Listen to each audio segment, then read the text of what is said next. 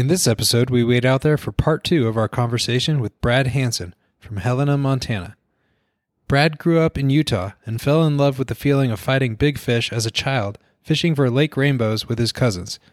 He started fly fishing while attending college at Utah State and later moved to Montana and began guiding on the Missouri River. We discuss how to break down big water into digestible pieces, tactics for fishing the Missouri River, and Brad tells several stories of how and why his perspective around guiding and fishing has changed over the years. We also swap stories about what makes Slough Creek and Yellowstone Park a special fishery for both of us.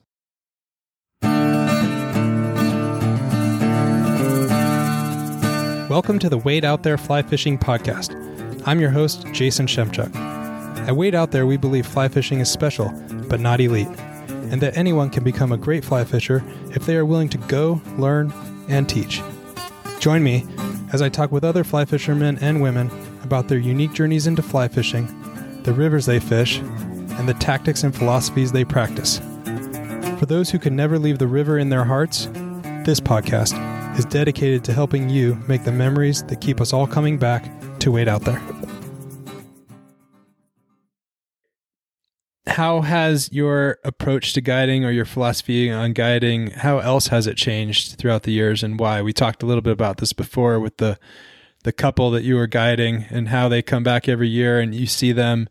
How has those experiences beyond the, the concept of it's okay to not catch fish, which I think is also very poignant and important to understand, if for no other reason than you're just going to enjoy yourself better if you have a better expectation, right? You just, it's, it's frustrating. And, and when you have the wrong attitude going out there and you don't catch fish, like, uh, it's a bummer and you're more bummed out.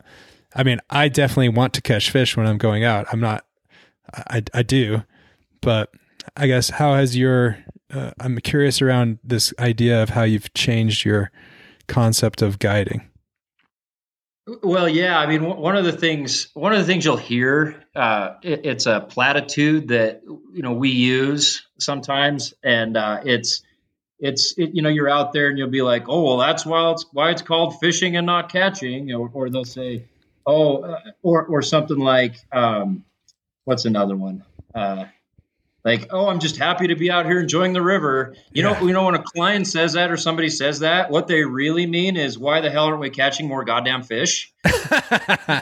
you, you know what I mean? If that makes sense, like that's just a nice way of saying like, oh man, I'm not catching as many fish as I hoped I would. You know, if somebody really wanted to go enjoy the river, they'd go get a beer and sit on the edge of the river and watch it float by for free. So, you know, realizing that, um, you know, people...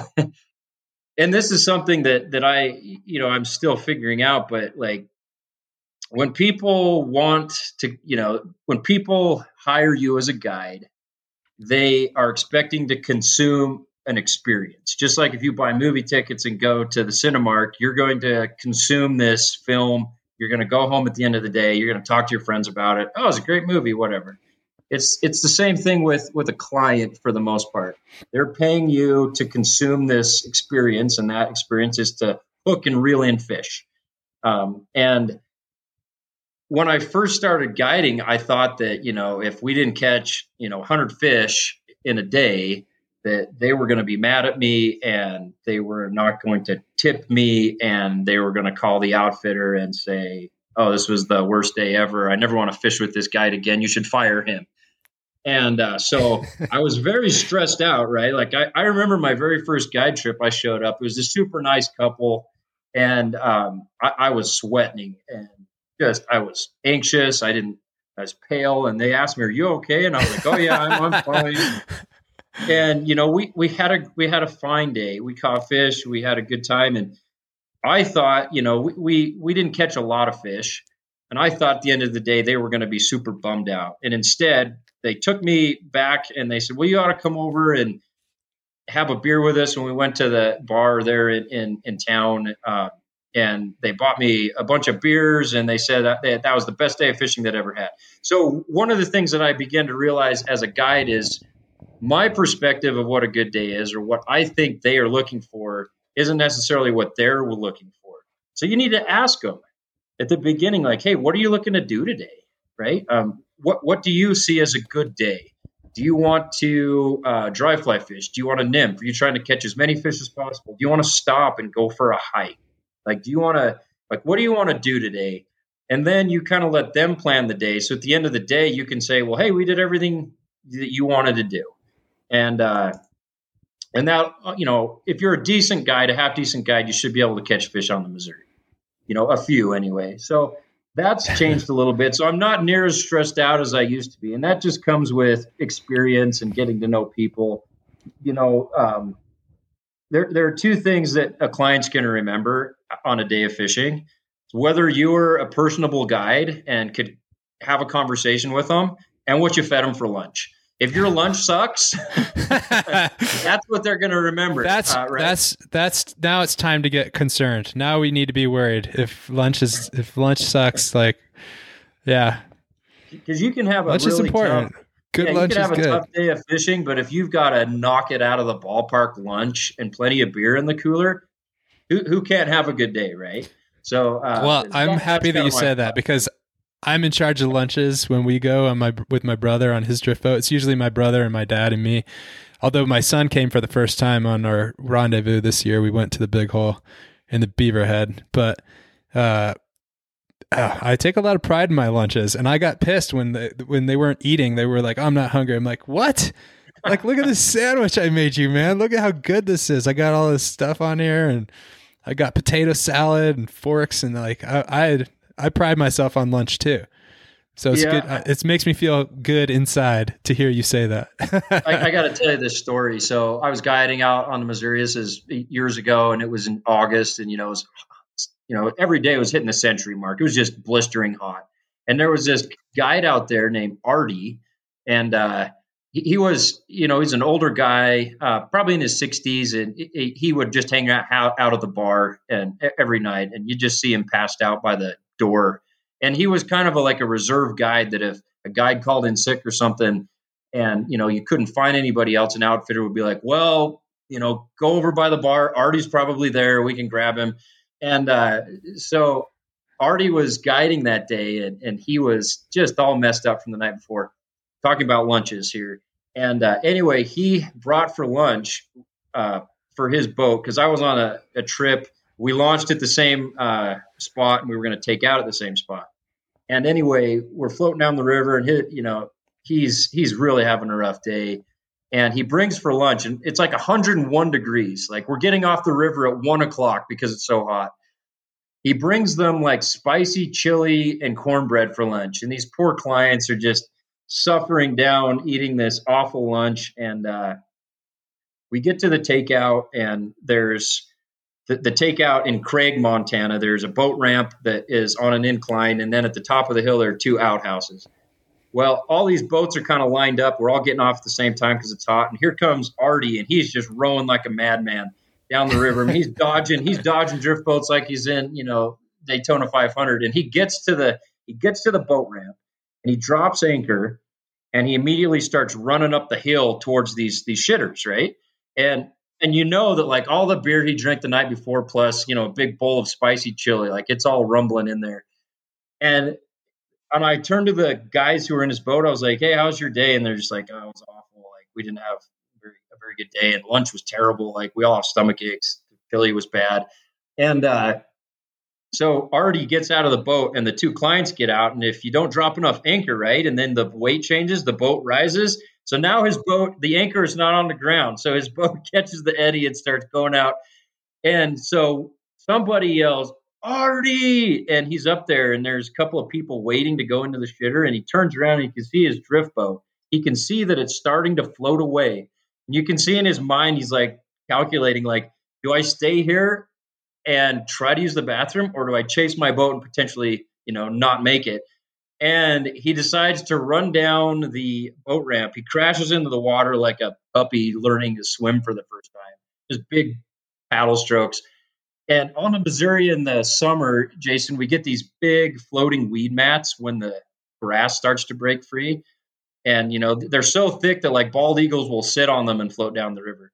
And right at, right at the time Artie hits the water, one of these floating weed mats comes by and just envelops him. And he, you know, he's he's he's tangled up in this blanket of weeds and moss, and we're worried he's going to drown.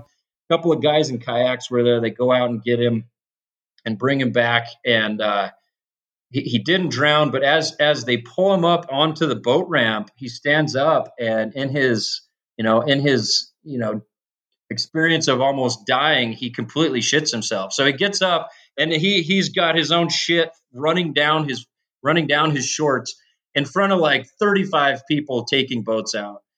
And he looks at everybody, and we look at him, and he just calmly walks back down into the Missouri, takes his pants off, and starts washing off. And his boat is now like a mile down the it's river. It's gone.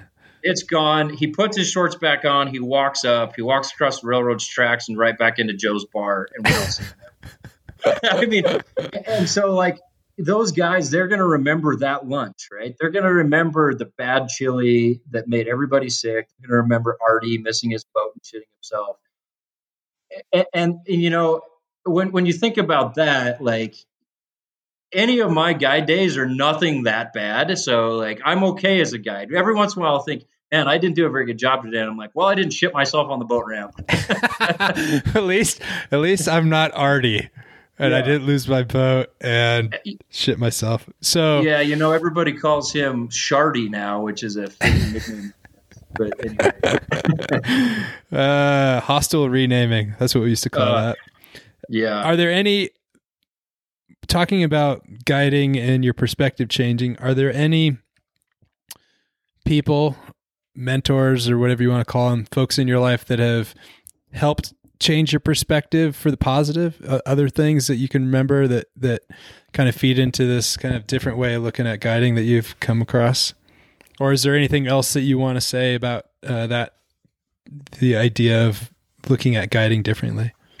Yeah. You know, uh, do you ever read that book, uh, Desert Solitaire by Edward Abbey? I don't know. Um, so Edward Abbey was kind of this crazy guy that was down in Arches National Park before it was Arches National Park. He was a Park Service employee, and he was kind of part of that uh, environmental movement um, of the the monkey wrench gang. And, you know, he, he was, he was a little on the, on the crazy side, I think, but he wrote this book called Desert Solitaire, and I read it in, in college. And one of the things he argued back in the nineteen sixties was that um, building roads, building sidewalks, building, you know, making everything in our national parks accessible to anybody was, was the wrong idea. That was not what he wanted. And, and his reasoning was that, um, you know, there was something to be gained in the experience of having to ride a horse in or hike in or sweat and, and have, you know, a tough time backpacking in to see these places. And so he fought tooth and nail to stop the Park Service from making roads to Delicate Arch and to Old Faithful and to some of these places where, you know, uh, seventeen of your, you know, favorite Harley Davidson driving guys can show up and just essentially make it deafening, right? Um, and, and I remember thinking about that as a guide and thinking, you know, what what is my role here? Am I supposed to make every aspect of this, you know, experience accessible to anybody who has the money to do it? Or are there parts that as a guide I can say, yeah, you know, this part of this experience is really reserved for people that know how to fly fish and know what they're doing and have put in the time and the effort and the and have the skill set necessary to to um, experience this. So there are places, right? There are places that I love to take people, but they require hiking, and they require um, wading in swift water, or they require a, a reach cast that not a lot of people can do. And so when I first started guiding, I thought, well, man, they're paying; they should get access to the whole list of features or opportunities, experiences that I can offer. And over the years, I've become more picky in what I share, you know, what kind of experiences I want to have with different kind of clients. And, and here's the other reason, Jason, because if you haven't, like Edward Abbey was saying, if you don't know what it feels like to take your boots off after hiking eight miles, you can't appreciate that sunset over the Bob Marshall Wilderness, right? In the same way that somebody who is dropped in and has, you know, uh, you know, a glass of Pinot Noir and hasn't had to do anything, they're still going to see the same sunset, but it's going to be different. And so th- that to me is kind of important. And I, I've become a little more picky in, you know, who I guide. I've got a list of folks that I like to fish with because they appreciate the sport, um, and they appreciate the experience. And uh, there are people who really liked fishing with me who I just simply declined to fish with them again because I, I don't I don't like them. I don't like who they are. I don't like their philosophy on on, you know, how they view the resource, um, what they want to get out of the day. Uh, one of one of my good friends who I mentioned earlier, Jim Stein, who's been a mentor to me, he was a guide in Colorado for twenty-five, thirty years. And I asked him, I said, well, when did you know it was time to hang up the guiding boot, so to speak? And he said, when when I took a client out and tried to drown them. And I said, oh, well, that that is time to stop. You know, it, and what you know what happened, Jason, is after after A River Runs Through It came out, what was that, nineteen ninety-five, right? Everybody wanted to go in a river and wave a stick. And I think John Gierach wrote a book about that, standing in a river waving a stick.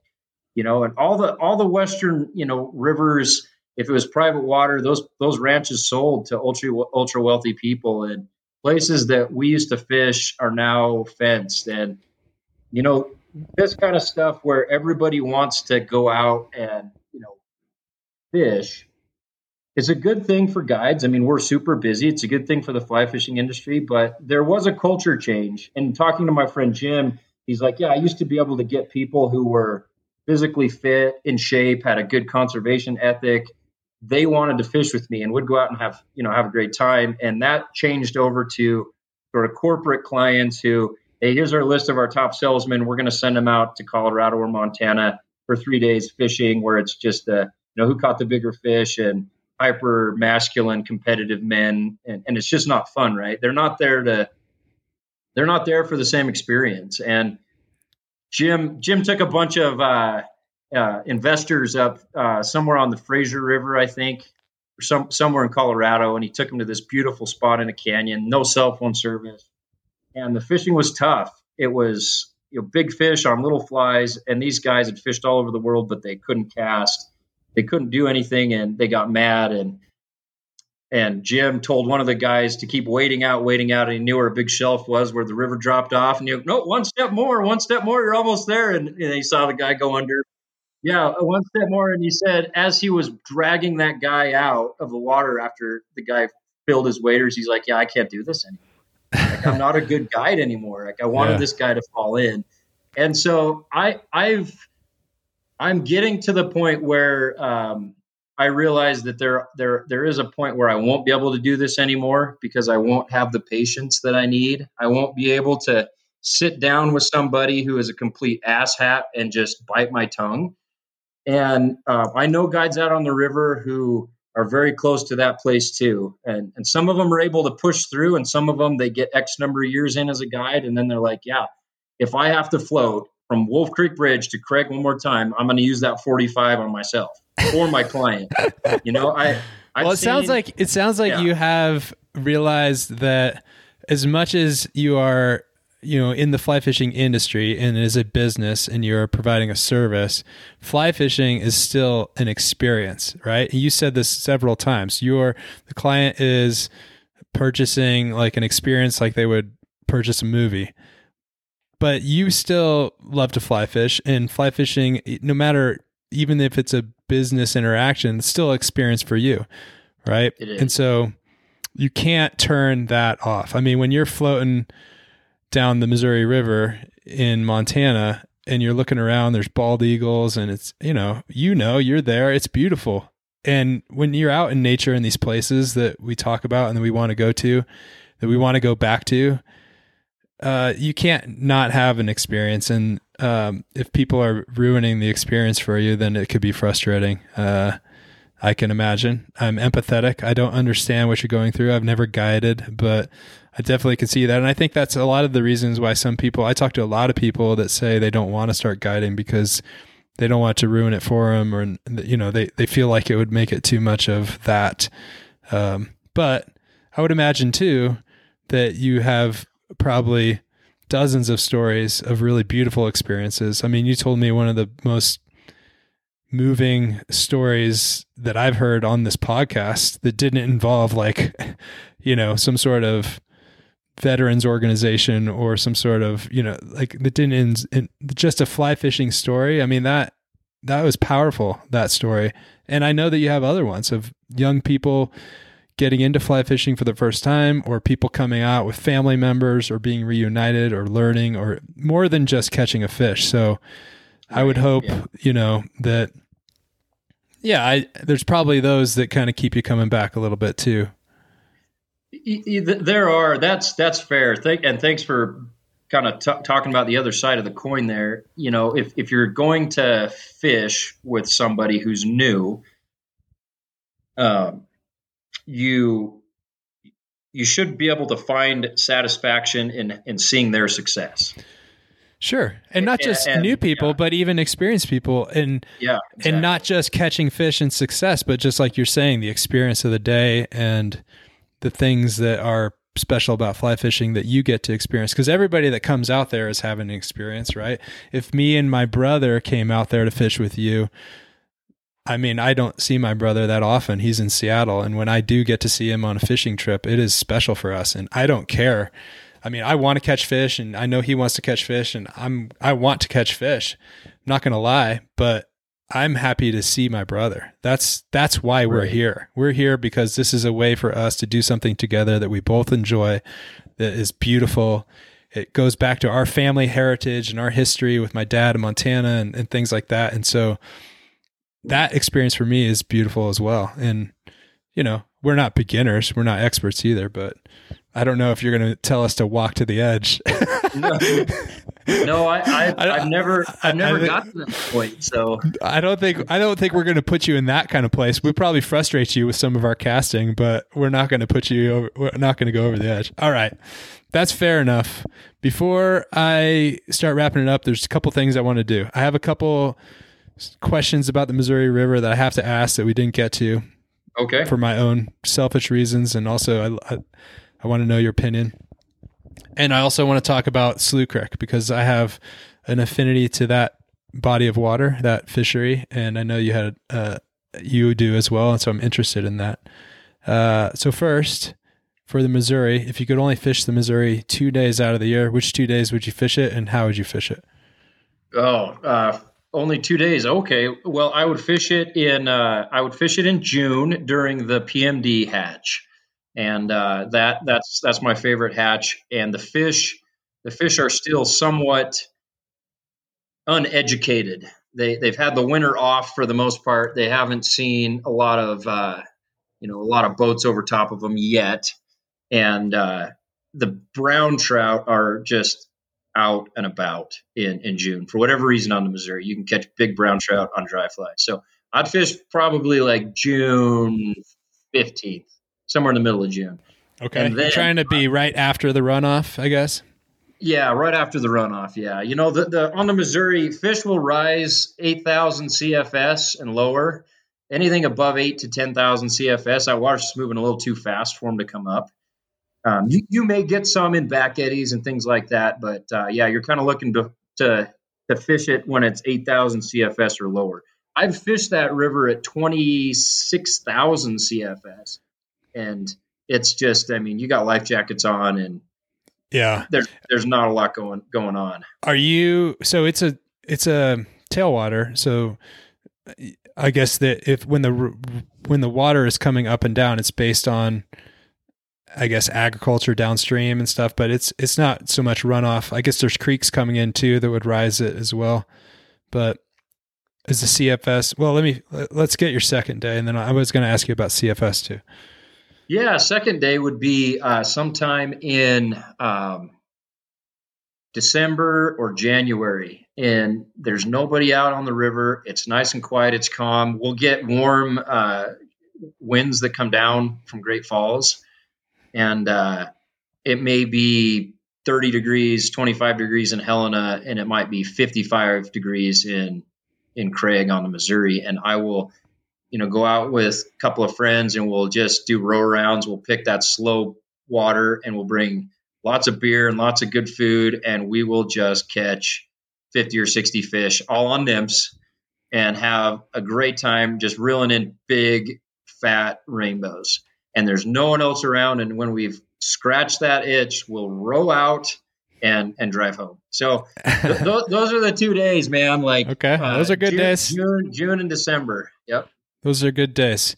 If you, I am a slightly below average fly tyer. If I was going to tie a couple flies that are pretty good flies, I know that it all depends on time of year and hatches and things, but not too many materials, not too complicated, pretty good kind of confidence flies that I could take up there. What are uh, a couple flies that you would recommend that if I brought them, you would look at them and say, all right, we could fish a couple of these maybe? Yeah, easy. A size eighteen zebra midge, uh, black thread, and a silver uh, wrap, and then a size fourteen tailwater sow bug. Perfect. Those, Those are... are the two nymphs. And then if I got if I had to pick two dry flies, I'd say a size uh, sixteen rusty spinner and a size fourteen. Um, well, what what caddis would I tell you? I would I would say a size fourteen translucent. Translucent caddis. Yeah. Okay. Bring those four flies, you'll catch fish. Okay. Yeah. Uh, we were talking about C F S. I want to go back there a little bit. Uh, what's normal C F S? And then uh, what's kind of high and what's kind of low? This is just kind of a data point for people that they're interested, but like, what are you looking for for like perfect flows? I guess I know it depends. So take out with a grain of salt. It's kind of a broad question, but what's good? What's low where you're kind of worried about being too low and a little bit too high?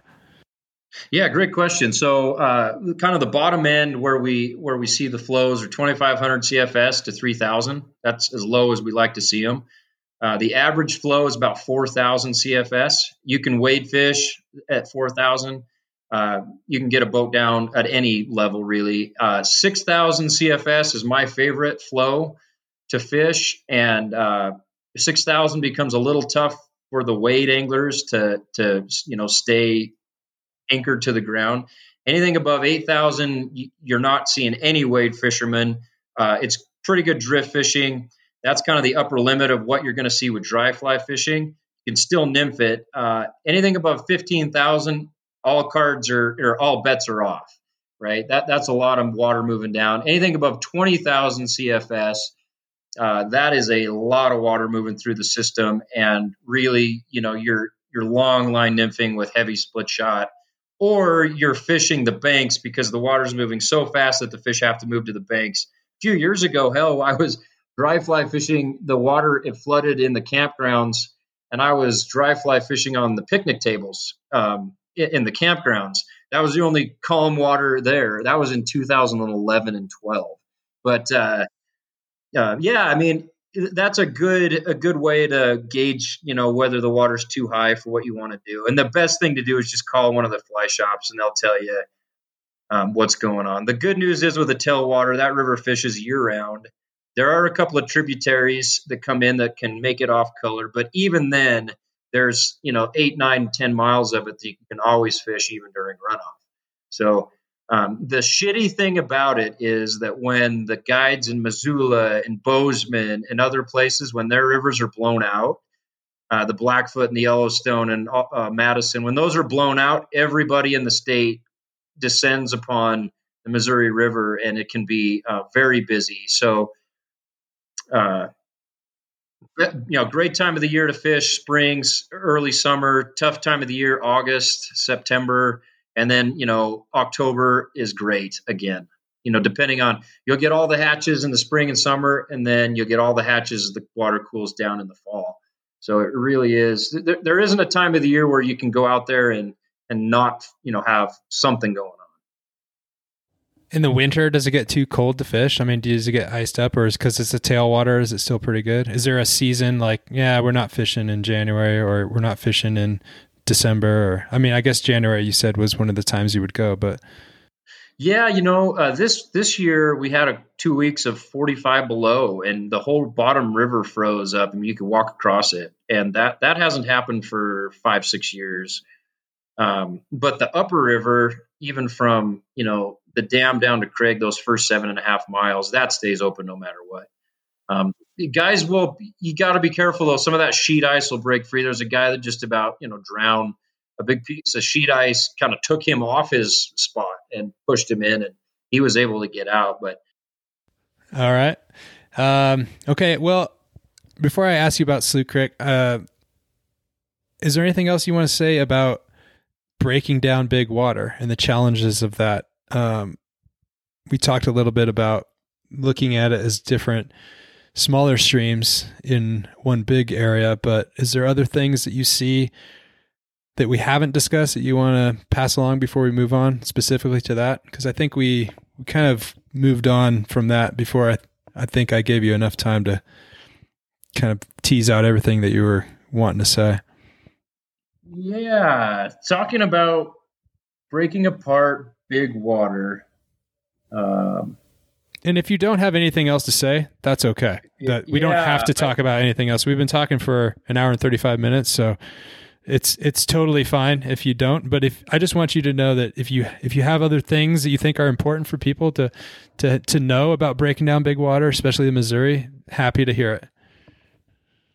You know, there, there was a, well, there is a guide who is probably the best guide on the river. You you never want to get stuck behind him because you're going to look like an idiot. His his boat is always catching fish, no matter the skill set of the angler. His name is Mike Niles. He's been guiding for thirty-five years. He can tell you on any day, on any, you know, any flow, on any type of weather, what fly to use and what float to do and where, where to catch fish, right? Um, he doesn't, I mean, he, he just knows, like he's just got this, this uh, body of knowledge that he can pick from. And uh, one of the things that Mike showed me when I was guiding on a trip with him, and I was, you know, we were catching fish, but he was, for every fish we caught, they caught five. I finally um, asked him at lunch, I was like, what, what's going on? What am I doing wrong here? And, and he said, um, He said, you're rowing, you're rowing too fast. And I said, what do you mean? I, I'm, I'm not going any faster than the indicator. You know, I, what, what am I doing wrong here? He says, you're rowing too fast. And, uh, he, he carries around this, he had a little piece of paper and he got out a pen and he started drawing some, some, you know, stuff on this, uh, piece of paper. And he's like, hey, look, when you come around, when you come around a corner and you're fishing it inside out, he's like, you're going to, you're coming in too fast. The fish are on the top end of the shelf. And you're coming in too fast. You got to slow that boat way down so when those flies come by, they don't pick up the speed of the boat when that current swings the back end of the boat around. And I was like, all right, I'll give it a shot. And sure enough, he was right, you know. And w- what I learned from that is you got to slow things down. Um, one of the things that I have a tendency to do, and people who fish with me, especially if I'm wade fishing a river, I – I cast a couple times, then I'm on to the next spot. And uh, what I'm starting to figure out now as I become more of a um, experienced angler, or whatever you want to call it, is uh, if you slow things down on, on a big piece of water and not get caught up with, there's so much to fish, I need to fish it all. I'm just going to fish this little spot, and I'm going to fish it, and I'm going to go to the next spot, and I'm going to fish it. Breaking it apart that way, it's similar to what I said earlier, breaking it into five smaller rivers, like slow, slowing things down, things down, not thinking about, you know, not overthinking things. Uh, yeah. I mean, I, I don't know, every guide out there and every angler out there has their own technique, but some techniques are definitely more effective than others. Um, and, and some of the best guides on the river are just perpetually high, right? Like they just don't have a lot of other cares going on. And so life is pretty slow. Like we're going to get on the river and we're going to get off when we get off. And they always catch more fish than the guides that are like, shit, we haven't caught enough fish. I got to do this. I got to do that. So part of it is just kind of letting the river kind of do its thing. If you're out there putting in the time, something magical will happen. I, I've been guiding for a long time, and I've never had a day where we're trying and something magical didn't happen. Uh, and if you and I were to go fishing this afternoon, something magical would happen between the time we put the boat in and we took the boat out. Would something, the river, the river, even though she can be an ornery biatch sometimes, she always has some little gift for you. Uh, it, it, it, it's I can't explain it any other way than that. And that really doesn't have anything to do with big water, Jason, but um, if you're going to go out, something will happen good. I like that. Let's talk about Slough Creek. I've told this story. I wrote a blog post about this. Uh, the, one of the best days of fishing of my life was on Slough Creek uh, a long time ago when I was just a kid. And uh, it's a place that my father used to go in the mountains and elk camp up there and stuff. We used to hike in Woodbine through Frenchie's Meadow and in north of the park uh, is how we used to get there when we were kids. Um, I've, I've hiked in from the park side too. I didn't catch any fish, but, uh, but when I hike, came in the other way, I caught, uh, had a great day fishing with one of my friends. And it was one of those days, and that's what the blog post is about. It's like, was what makes a good day's fishing? Because we didn't know anything about fly fishing really. You know, we had, I was probably, I think still a teenager, and it was just us up there, you know. We had a fly rod that we were taking turns with because uh-huh. we didn't want to pack two, you know, we didn't want to pack two. And we had a box of dry flies that we didn't know really know what they were. I think I knew Carol Claire Caddis and like Royal Wolf, I knew. Uh, but we were just catching flies with no,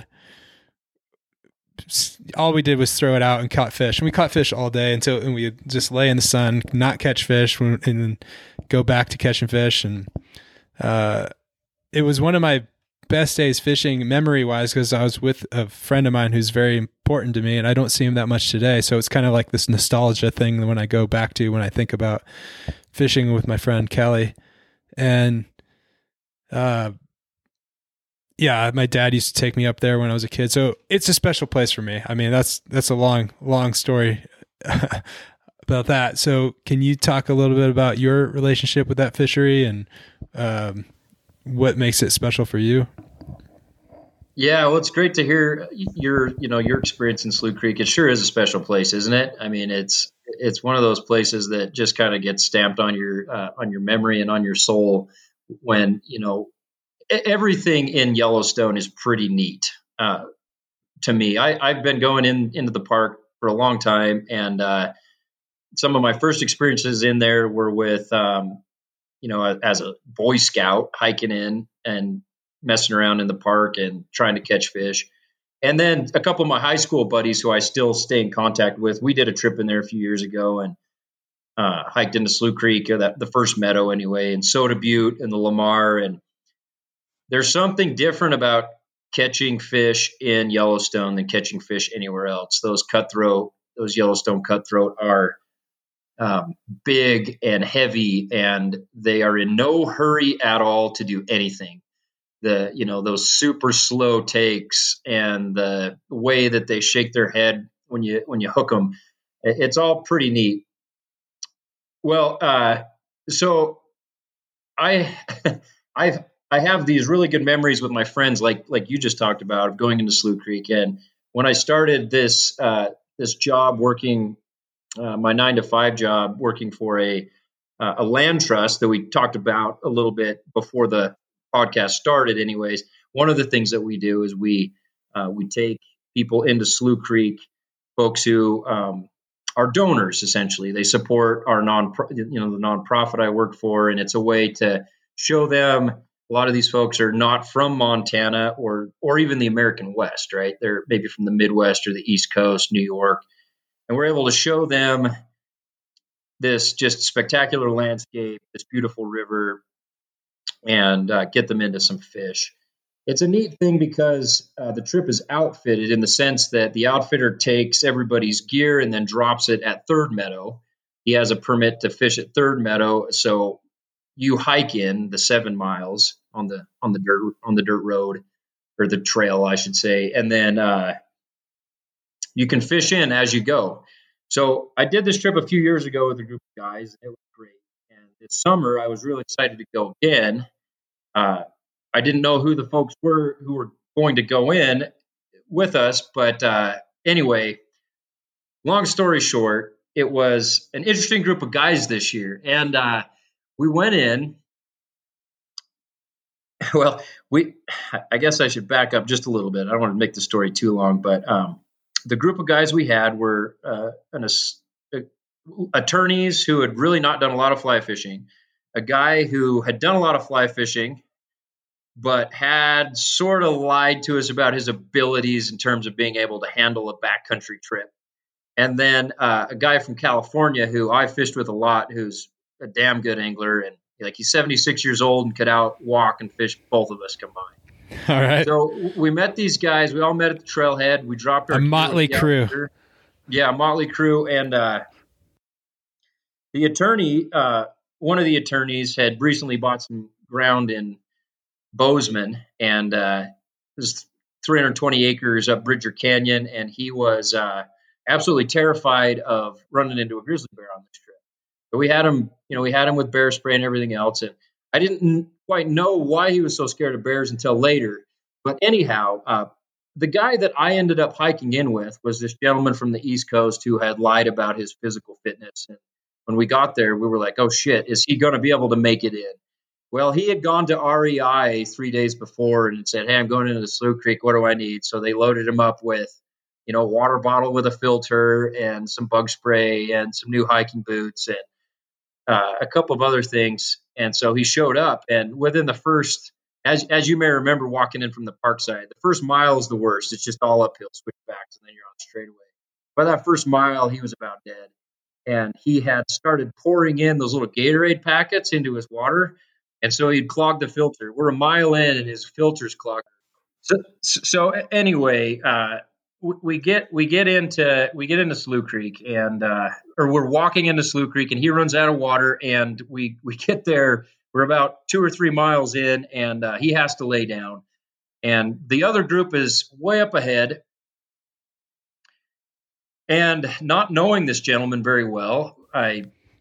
Don't ask him if he needs water, if he doesn't need water. And we're passed by a couple of other backpackers going in. And and anyway, he finally tells me that his water bottle is clogged, and so he has no water. And my filter is on the pack horse coming in. We don't have any water. And we keep hiking. We slowly, slowly, slowly hike in, and, and we get in. And and this this is where this story really goes different. He turns to me and he says, boy, I've got a I've got to go to the bathroom. I said, all right, well, we'll go ahead. And so I sat down under a shade tree and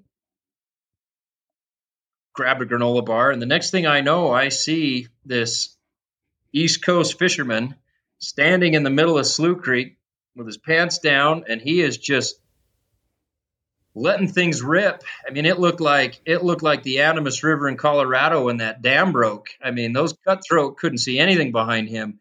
And I jumped up and I started shouting at him, and I said, "I said, Mike, you can't take a shit in Slough Creek." And uh, he said to me, and I'll never forget this. He said, "Don't worry, it's Mother Nature's bidet." And uh, he took out of his pocket um, his handkerchief and proceeded to wipe himself and clean himself off. And then he put that handkerchief back in his pocket. And if you've ever seen anybody wipe their own ass with a handkerchief and then put it back in your pocket, it, it it's something else. And, and so we we continue to walk up to Slough, you know, to Slough Creek. We finally get there, and he's exhausted. We spend the night, that first night, and the the guys, uh, the attorneys, they they thought that the outfitter was going to create, you know, this, you know, this camp where there was going to be a shower and everything else. Well, none of that happened, and um, Th- these guys were just unable to appreciate the fact that we were in one of the most beautiful places on the planet. On the planet, yeah, right. I mean, I on love the planet. And yeah. uh, the second day, I fished with with the same gentleman again, Mike, Michael, and we went down, and he, you know, he ran out of water again, and he ended up passing out in the stream. Pa- he passed out. He passed out in the stream. And oh my I, gosh! I, yeah, if I hadn't been there, he he would have he would have drowned. I pulled him out and. We walked him back to camp. We got him some water, and it was, it was the same thing the last day when we came out. Uh, it took us took us forever, and uh, I thought to myself, I was like, "This this was the worst trip um, I've ever been on in the Slough Creek," and uh, it was a lot of babysitting, and it was a lot of. Uh, I don't know. I, I, I had a really bad attitude about it while I was there. And on, on the hike out, when, when I was mad at this guy for, you know, taking up my time and not, you know, not being able to physically do anything and needing help with everything from tying on his fly to, you know, basically, you know, wiping his ass, you know, wh- one of the, one of the things I thought about was, well, what, what was, what would his perspective be? And so, as everybody else hiked out and, and we were hiking back down, hiking back down, we get back to the car and he could tell that like my patience was gone. And he came over to me and he's like, "Hey, I, I'm really sorry. This, this was a little bit more than, than I could handle." And he said, "I just want you to know that I sure appreciate you sticking with me." He's like, "You may not know this, but um, this has been on my bucket list since I was a little boy and got the, um, you know, the, Orvis magazine and saw pictures of Quill Gordon dry flies and big Yellowstone cutthroat." And he said, and I said, "So Michael, you will admit it. You did, you did lie on all of the, all of the paperwork we gave you saying you could physically do this." He's like, "Oh yeah." He's like, "This just about killed me." And he said, but, and he apologized. He's like, "I thought everybody shit in the river." I'm like, "No, nobody does that. Nobody goes in the river." And he's like, "Yeah, a lot of this stuff I'm learning." And he thanked me for dragging him out of the river when he got so dehydrated. We got we got down to the, to the car, and he he he gave he went to shake my hand, and uh, it was the same pocket that it had that handkerchief in, and so I just ran over and just gave him a big hug. And uh, and on the way back, the, the other guy I work with, who who we went with, we were talking about it and just how how tough a trip it was. But then we started to get the thank you emails from these guys saying, "Hey, sorry for being a pain in the ass. That was one of the neatest experiences. We're just starting to realize now how how neat that place is, how beautiful it was, and how out of our element we were in the backcountry. And uh, we, we sure appreciate you taking us in there." And they all gave donations, and it all ended up working out. And I think that's the beauty and the magic of Slough Creek and and the national park. And then I'll add on top of that, um, that's the beauty of fly fishing in these, in these places. So when we, um, put our feet in the, in the river, and some people think fly fishing is, is religious. I, I'm not one of them, but I do think that when you fly fish or fish and you go out to these places and you take people with you, Um, there is an opportunity for growth uh, for for everyone, right? And and I've I've hit on this a couple of different times in our conversation today. Um, I learned some patience with a guy who I otherwise wanted to, you know, drown myself. He got to check something off his bucket list and catch wild Yellowstone cutthroat trout in in a beautiful place. And really now looking back at it, I just have to, you know, I just laugh about the experience. And and that really should be fly fishing. We have these ups and we have these downs and we have these, these good experiences and we have days where we don't catch fish. It, it's all part of this uh, experience of um, trying to figure out, and I'm going to go kind of big philosophy now, just what our human experience is as, as people. And uh, for me, for whatever reason, my brain is wired to love this kind of stuff. I, I love doing it. Even on the days that I hate it, I still love it. And I think that'll make sense to listeners who fly fish. And, uh, you, you know, I think that that was the big takeaway for Slough Creek. It was nothing like I thought it was going to be. It wasn't like when I went in with my friends. I had, for the most part, a miserable time while I was in there. And then now this story is one that I tell people all the time, not just because I'm still poking fun at Michael a little bit, because I had to learn some patience and realize that, hey, Uh, Slough Creek can, you know, be something to me that I never thought it would be, which was a learning experience. Yeah. That's a funny story.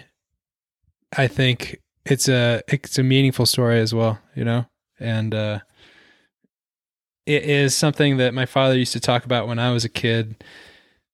Not, and not that I was spoiled, but just that the opportunities that I had to be in those places and see those things at an early age, especially, and is just unique. You know, you talk about somebody's bucket list or just millions of people that don't live in around those places. One thing I do talk about a lot on the show too is that fly fishing is also, it doesn't have to be Rocky Mountain and it doesn't have to be trout, right? And there's all of these really cool places in the country. It's, it's a great country. I mean, it's an amazing place and there's fly fishing everywhere. Uh, and there's these really cool experiences that if you don't have this biased opinion that it has to be Yellowstone cutthroat in the Rocky Mountains, maybe Michael would have got out to, I don't know, fish for stripers off the coast of Georgia or, you know, like something like that. Right. Yeah. But man, it, it's, it's cool to be able to go to those places. You know, it is, it is, it's cool to be able to go up into Yellowstone and the mountains and things like that. And, and it, and it is, it's cool to be able to show that to other people. You know, my, um, so I'll tell you this story. I don't know if we're going to keep this in or not, but it's kind of, but my father, he's from New Jersey, right? Mm-hmm. And he moved out to Montana when he was a kid. We talked about this a little bit before the show and such, but, uh, twenty years old or something. We used to go out there in the summers. My audience knows that I used to work out in Montana as well, but, and that's why we were up in Slough Creek that time. Well, my grandfather, um, my grandfather didn't, uh, like that my dad went to Montana. The, the whole family's from back east, right? This is the seventies. Yeah. But my grandfather and my great-grandfather and my dad, they used to bump around in the woods in New Jersey. So it was kind of an outdoors family, but it was back in New Jersey. New Jersey was a lot different back then than it is now, just like Montana is. But my grandfather never came out to visit my father in Montana. He came after we moved to, after we were in Washington, he came to visit us there, but he never made, made it to Montana.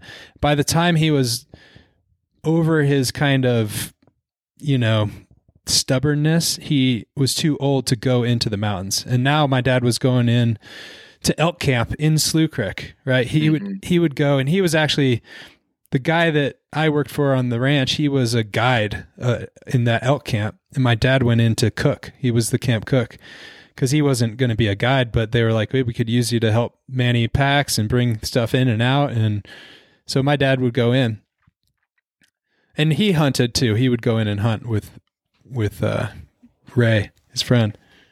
Uh, so anyway, my, my grandfather, he never went out there, and my dad's been up there a bunch, you know, in the meantime. Well, eventually he dies, you know, as people do. Right. Oh. so, so he died, and my father, because there's this kind of rift between them. I mean, they got along, but it was just kind of this little small thing that, um, my dad brought my grandfather's ashes up into Slough Creek and buried oh, him no kidding. like way up there. Wow.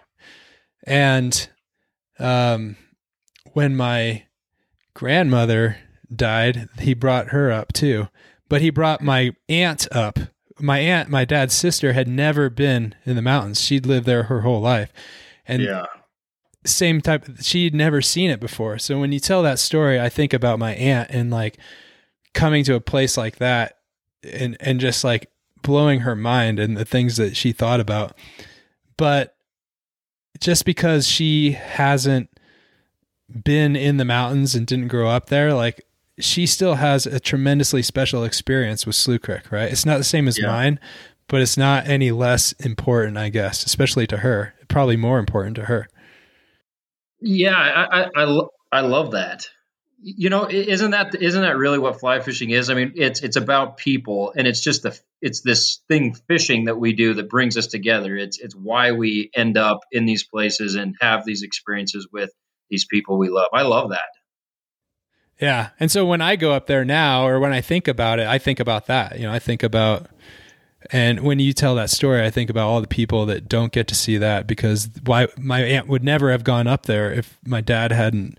had lived the, the, the way that he had. So. No, that's, that's super neat. Yeah. That's such a neat place up there. I, uh, I hope I get to go back this summer. Um, I don't know, the the park in general, I I like getting over there. Yeah, it's a cool place. Yeah. And there's a lot of, if you're willing to work for it and hike in and stuff, there's still a lot of stuff that's off the road that, you know, like a lot of fly fishing, right? I mean, a lot of times we talk about pressured water and stuff, but there's still a lot of, a lot of places you can go that it doesn't take a whole lot of effort to find out about. Uh, and if you're willing to put in a little effort, you know, like hike a little bit or, or go off the beaten trail a little bit, you know, you can still find some good places. Or not that other places aren't good, but you know what I'm, you know what I'm saying? You can still I, find I places yeah. that are, that are out there and, and have that quiet, u- unique experience. I think about fly fishing on like the Missouri or the Madison or the Bighorn. Like I, I think of that as like a whole different experience, you know, like, it is. It, it's not yeah. standing in a river, waving a stick. It's not that magical quasi-religious experience. It's more like going to a concert or something. Like, yeah. There's a lot of people. We're all there for the same thing. We really like it. We really, really like the music. We really, really like the fishing, yeah. but we're all, it's crowded, you know, everybody's kind of, there's like parking issues. Like it's, it's just a different experience, but it can still be really fun, right? Especially if you bring a good lunch. That, that, uh, yeah, that's a great way of saying it. And, uh, yeah, that's a that's a perfect way of, of making a contrast between, you know, what what the what more of a commercial fly fishing river is versus the uh, the small stream or the I, I think Russ and Chad mentioned in their interviews that, you know, they they all liked that book, Curtis Creek Manifesto. I grew up reading that too. And uh, in the back of that book, that was by Sheridan Anderson. It was that how to on fly fishing. In the back of the book, he says, well, is there a real Curtis Creek? And he says, that's up for you to decide. And then he challenges all of the readers to go out and find their own Curtis Creek in, in air quotes. And what he meant by that is we should all have a spot that we can go and fish that's special to us. Maybe we only take our very closest friends there. Maybe we don't take anybody there. But it's a spot where you can go and stand in the river, river waving the stick and, and kind of, you know, recharge your batteries or whatever it is you need. I, I love that. That's a great, a great yeah. And it's like, I mean, let's say you, it, it, you can still enjoy the music by yourself on a drive by yourself or, or in the woods on a hike alone and, right. and, and enjoy. And that music can be special to you, but then you go to a concert or you go with your friends and, and you're all listening to the same music, but it's different, but doesn't mean you don't like the music any less. It's just, It's just a different way of experiencing the music, right? Being around other people or being by yourself. Like some music really can put you in a somber mood, you know? So that's kind of the way I think about it because I do like to fish some of the bigger waters or bigger name waters uh, because they're great fisheries and they're fun and I like to go to them. But And, the, and they have big fish in them. I mean, let, sure. let's be honest. We all like, yeah. we all like catching big fish. That's right. We've, we've waxed enough philosophy.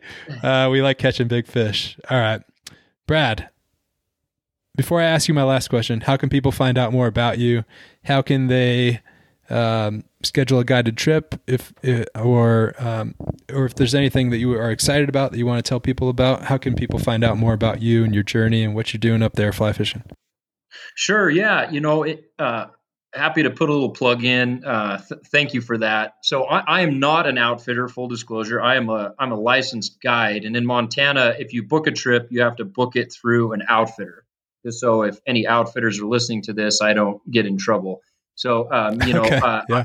you couldn't actually contact me directly, but there are a number of fly shops. Uh, I mean, Cross Currents Fly Shop in Craig, Montana is a great one to call.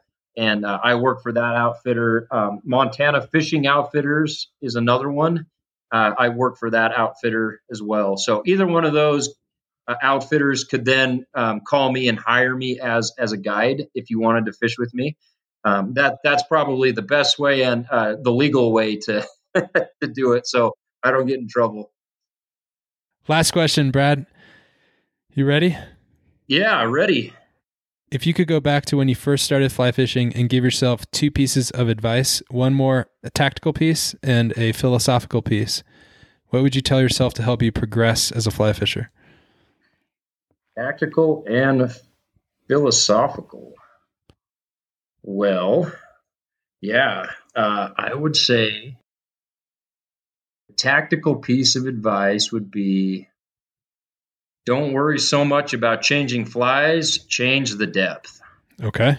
But yeah, we talked a lot about that today. Like that, in my experience, that's that's the one thing. If you're going to make changes, change the depth of where you're fishing, up or down, find the fish. And the philosophical one, I would say, that's a good question. That's a really good question. When I started fly fishing, I think a word that I would use to describe myself was desperate. I was desperate to catch fish. I was desperate to figure it out. I would, I spent way too much brain power. I mean, hell, I had a journal for over a year and a half where every time I went fishing, I would write down the flow rate, the temperatures, what bugs I saw under the rocks, how many fish I didn't catch, uh, you know, all, all that stuff. And now I look back and I chuckle a little bit because um, it's it shouldn't be that complicated. I'm going to echo what my good friend Russ Beck said in your interview with him, which is if you're not having fun, you're doing something wrong. And uh, I'm paraphrasing him, I believe, but have fun. If it's not fun, you're doing it wrong. It should be fun. You should be able to go out and enjoy yourself. And yeah, if it's not fun, it yeah, you're, you're not doing it right. There was, tell a thirty-second story and then I'll be done. There was a, a guide, an old guide on the Missouri. He's passed away now, but his name was Bruce, and he was like six five. And just imagine a big white beard, like a really fit Santa Claus. And uh, he would take people out. And I remember I was guiding with him. This was my first or second year guiding. And he had, um, I had the father, and um, Bruce had his son. And his son was maybe thirteen, fourteen years old. And the son really wasn't into fly fishing. And the dad was adamant that his son was going to catch a bunch of fish. And Bruce could see that the son just wanted to be there and play in the water and have a good time. At lunch, the dad got out of the boat, went over and started yelling at his son, "Why aren't you catching fish? You need to listen to your guide. You need to do this, uh, you know, blah, blah, blah." And I remember Bruce very calmly picking this guy up off the ground, carrying him away from his son and sitting him down and saying, "Hey, listen to me. This is a memory your son's going to have for the rest of his life. And you want it to be a good one. Trust me, I'm older than this river. Don't mess this up. Have fun with your son." And that dad came back and is like, "Hey, you don't want to fish? All right, well, let's skip rocks and let's do this different." And um, if I'll go back to it again, if you're not having fun, you're doing it wrong. And that's the piece of advice I'd give myself, because I had a lot of days where I missed out on having fun in the pursuit of trying to hook this, you know, creature with a pea-sized brain, um, you know, and that was just, uh, I was missing it. So have fun. I like it. Those are good pieces of advice. I like that story a lot. It's a good reminder for me and my son and my daughter coming up. And me too. Anybody with kids that wants to go out on the river and catch fish, right? That's a humil- uh, humbling experience. It can be. So uh, I think that's uh, well said and very welcome. And just like all your advice today, really great. I learned a ton about fishing, about fishing in the Missouri, and um, and this, some of those stories were really meaningful to me. Um, so I thank you for that. Thanks for your candor, and thanks for spending the time to be on the show, man. I really enjoyed talking with you. It's been a pleasure. Hey, same. Right back at you, Jason. Uh, hopefully we didn't go too long, but yeah, it was a pleasure talking with you. It's been fun to think about some of these things uh, here here this afternoon. And if you and your family want to come up, Uh, a day on the rivers, it's on me. So you just let me know and we'll make it happen.